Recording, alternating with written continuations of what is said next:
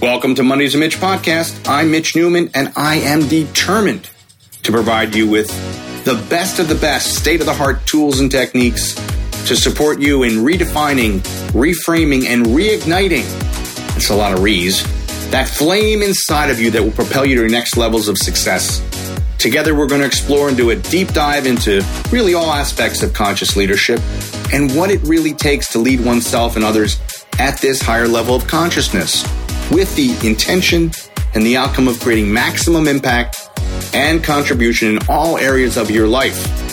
We will laugh, most definitely cry. The good cry, of course, hopefully, and without a doubt discover the magic that exists inside of each and every one of you. So, if you're not afraid of the unknown, let's get to it.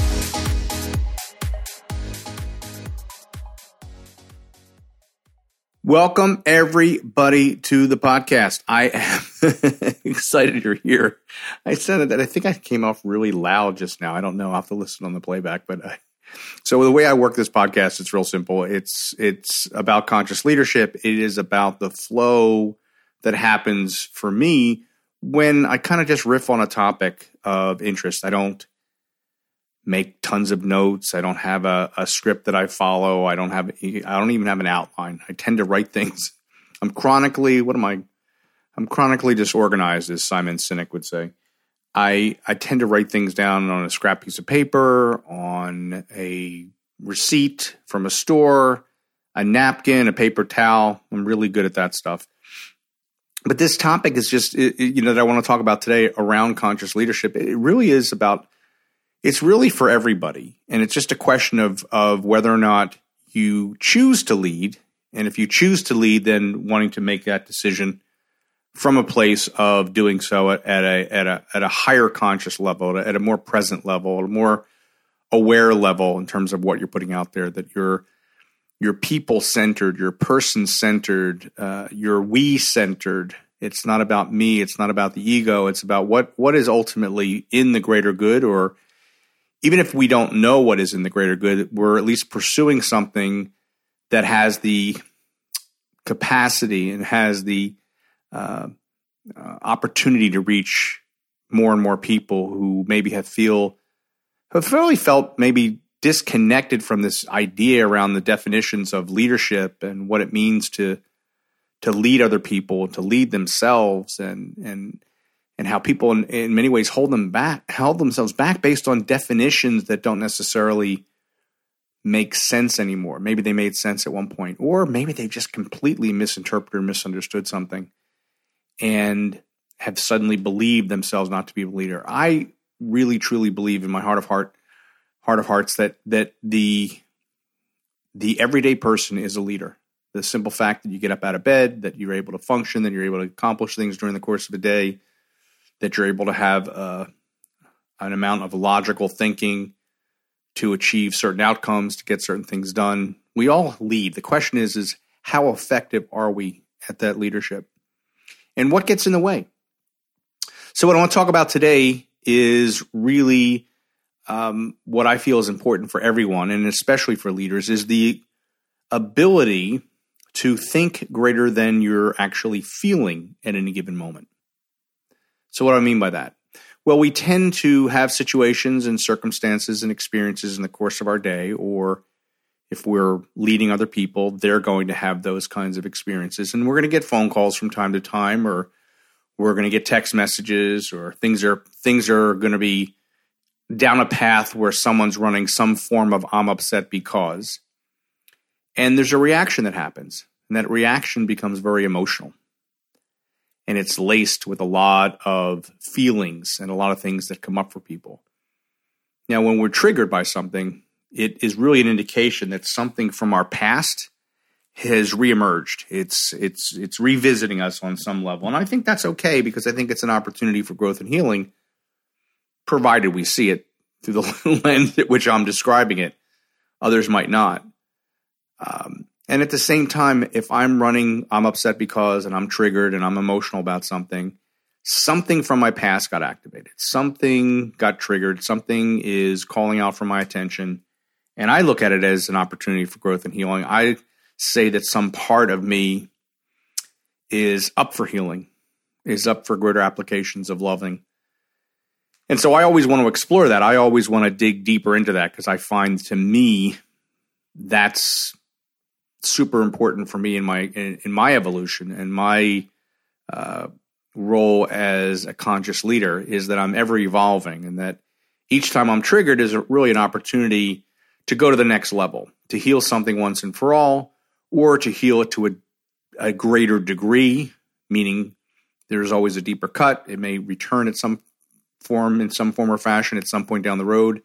And I'm okay with that because that's how I learn is when I come up against my resistance.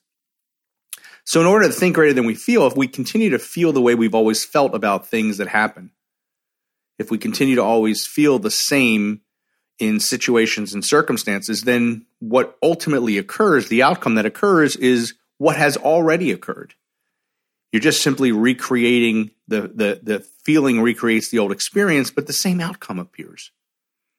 And we find ourselves no further down a place of resolution or an outcome that really serves a higher purpose or a higher good. And it's all very, very familiar, like we just keep reliving the past in the present moment. So the idea really is rooted in how do we then think greater than we feel? Like, in order to ultimately feel differently, we have to first think differently about the experience. So, if, for instance, if somebody calls you up and they're upset about something and they're going off and you know, can we be an active listener? Can we choose to be an active listener in that thing and then not not take the bait, not get involved in the fray, not get not find ourselves getting triggered by what they're saying. Maybe their attempt to pull us in. That's happened to me from time to time where it starts off somebody calls and they're complaining about somebody else and it dovetails into they're now complaining about me and all of a sudden boom, I'm in it and all of a sudden I'm reacting and feeling attacked and operating from that place. That would not be conscious leadership. So the idea is if somebody is running a feeling, and this this and I'll explain in two scenarios, right? One is the scenario of if somebody else is running those high feelings, and the other scenario is always about whether or not we're running those high feelings. But if somebody's running those high feelings, can we be an active listener? Can we utilize logic and discernment and allow somebody the dignity of their process and experience, but then ultimately challenge them to rise above what it is that they're feeling, to think greater than that feeling. Now, thinking greater than that feeling means not suggesting something that they've already done before or suggesting something that they've described before as a way to go back to. It's about challenging them to think greater than they feel in a way that they've never thought before. What if, and they may say something like, what if you looked at it from a completely different perspective and you saw this experience as an opportunity for your growth and not an opportunity for you to revisit some old feeling and belief that somehow you don't deserve. So the idea is you're posing a question that challenges the person to think in a way they never thought before. And that would be thinking in, in a way that's greater than what they're feeling. Because every time you have a thought, you have a feeling. They're married together. So if you've had a challenging experience and it brings up back an old thought and you're running that story in your mind and then that same feeling accompanies it, then you're down that same old path. The goal is to create something new. The goal is to step into the unknown to create something that's never been created before. So in order to do that, we have to think differently. So part of it is are you listening, actively listening allowing somebody to express how they're feeling, allowing somebody to kind of go through their own process, and then waiting for that opportunity, that pause. Perhaps they've tired themselves out. Perhaps they've just simply exhausted themselves of of one story after the next after the next, and there's that opening. And you actually just ask them, well, what would it be like? Are you open to considering this a different way? And getting that feedback and getting that buyback from them and having them be able to look at it and say, oh, yeah, well, well, what are you seeing? And then the idea is being able to go back in and pose questions and pose situations in, in a way that challenges them to think differently. When you challenge someone to think differently, you challenge someone to feel differently.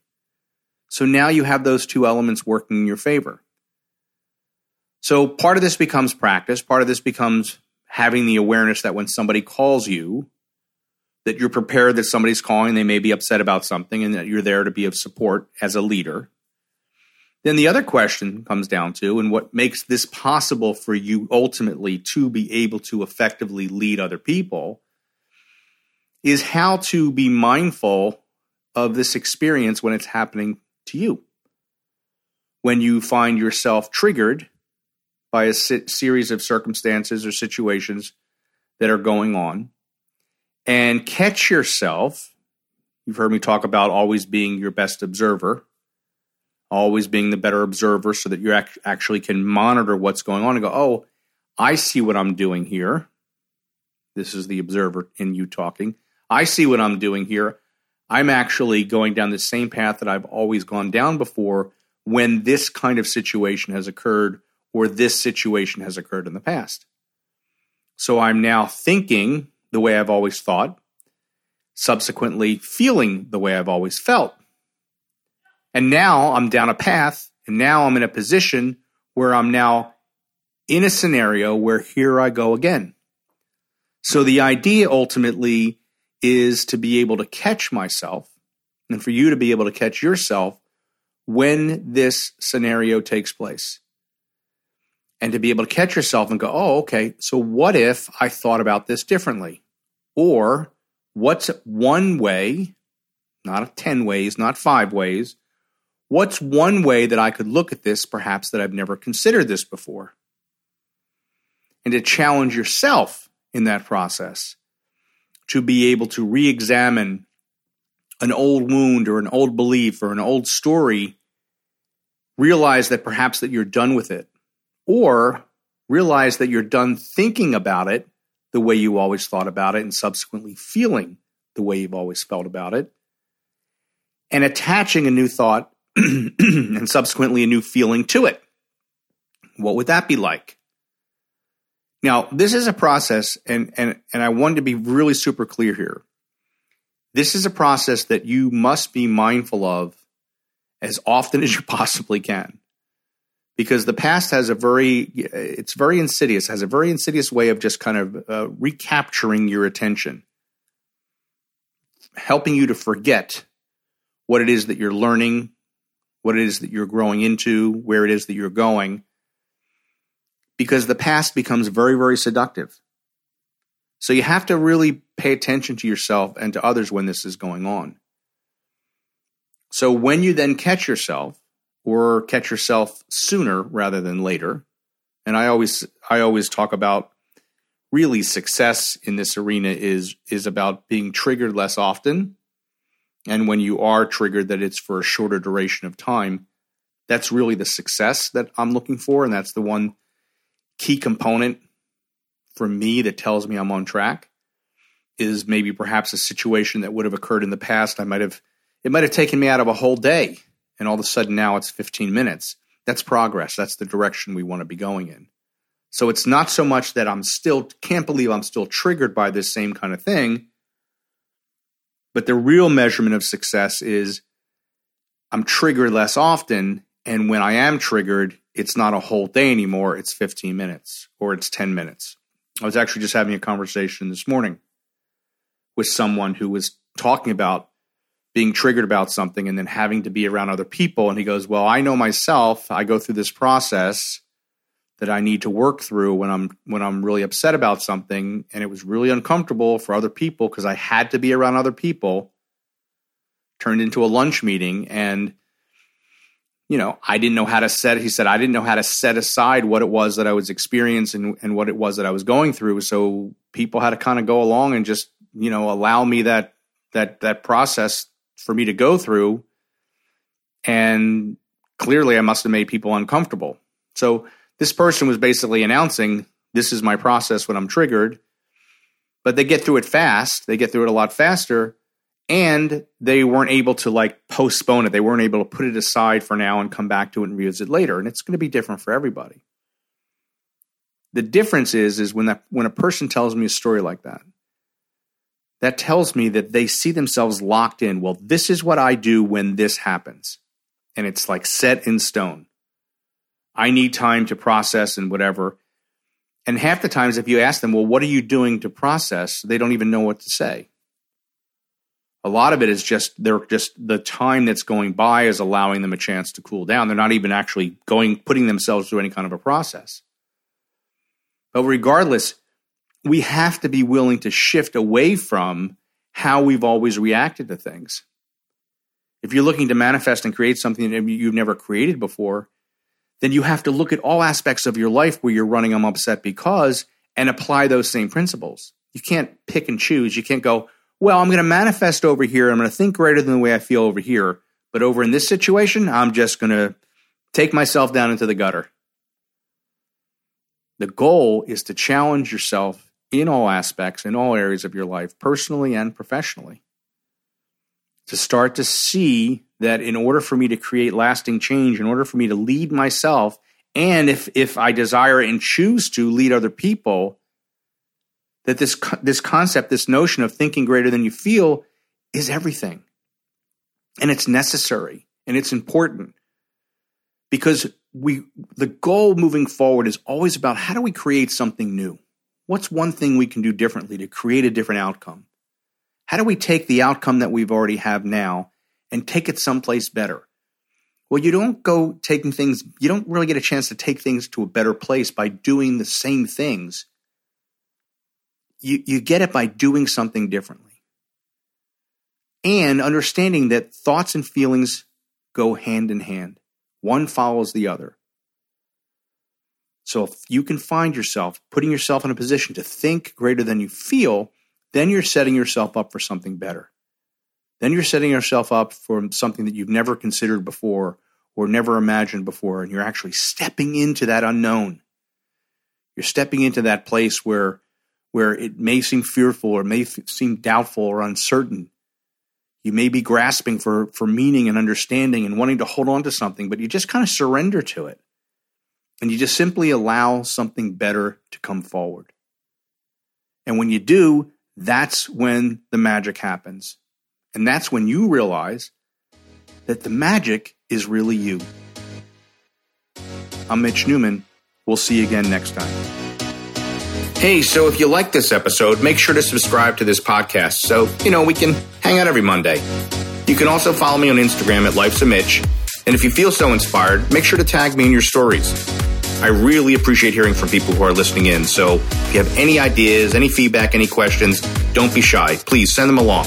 Who knows? Something you share or suggest may spark a future episode. So until next week, remember life's a Mitch, and then you thrive.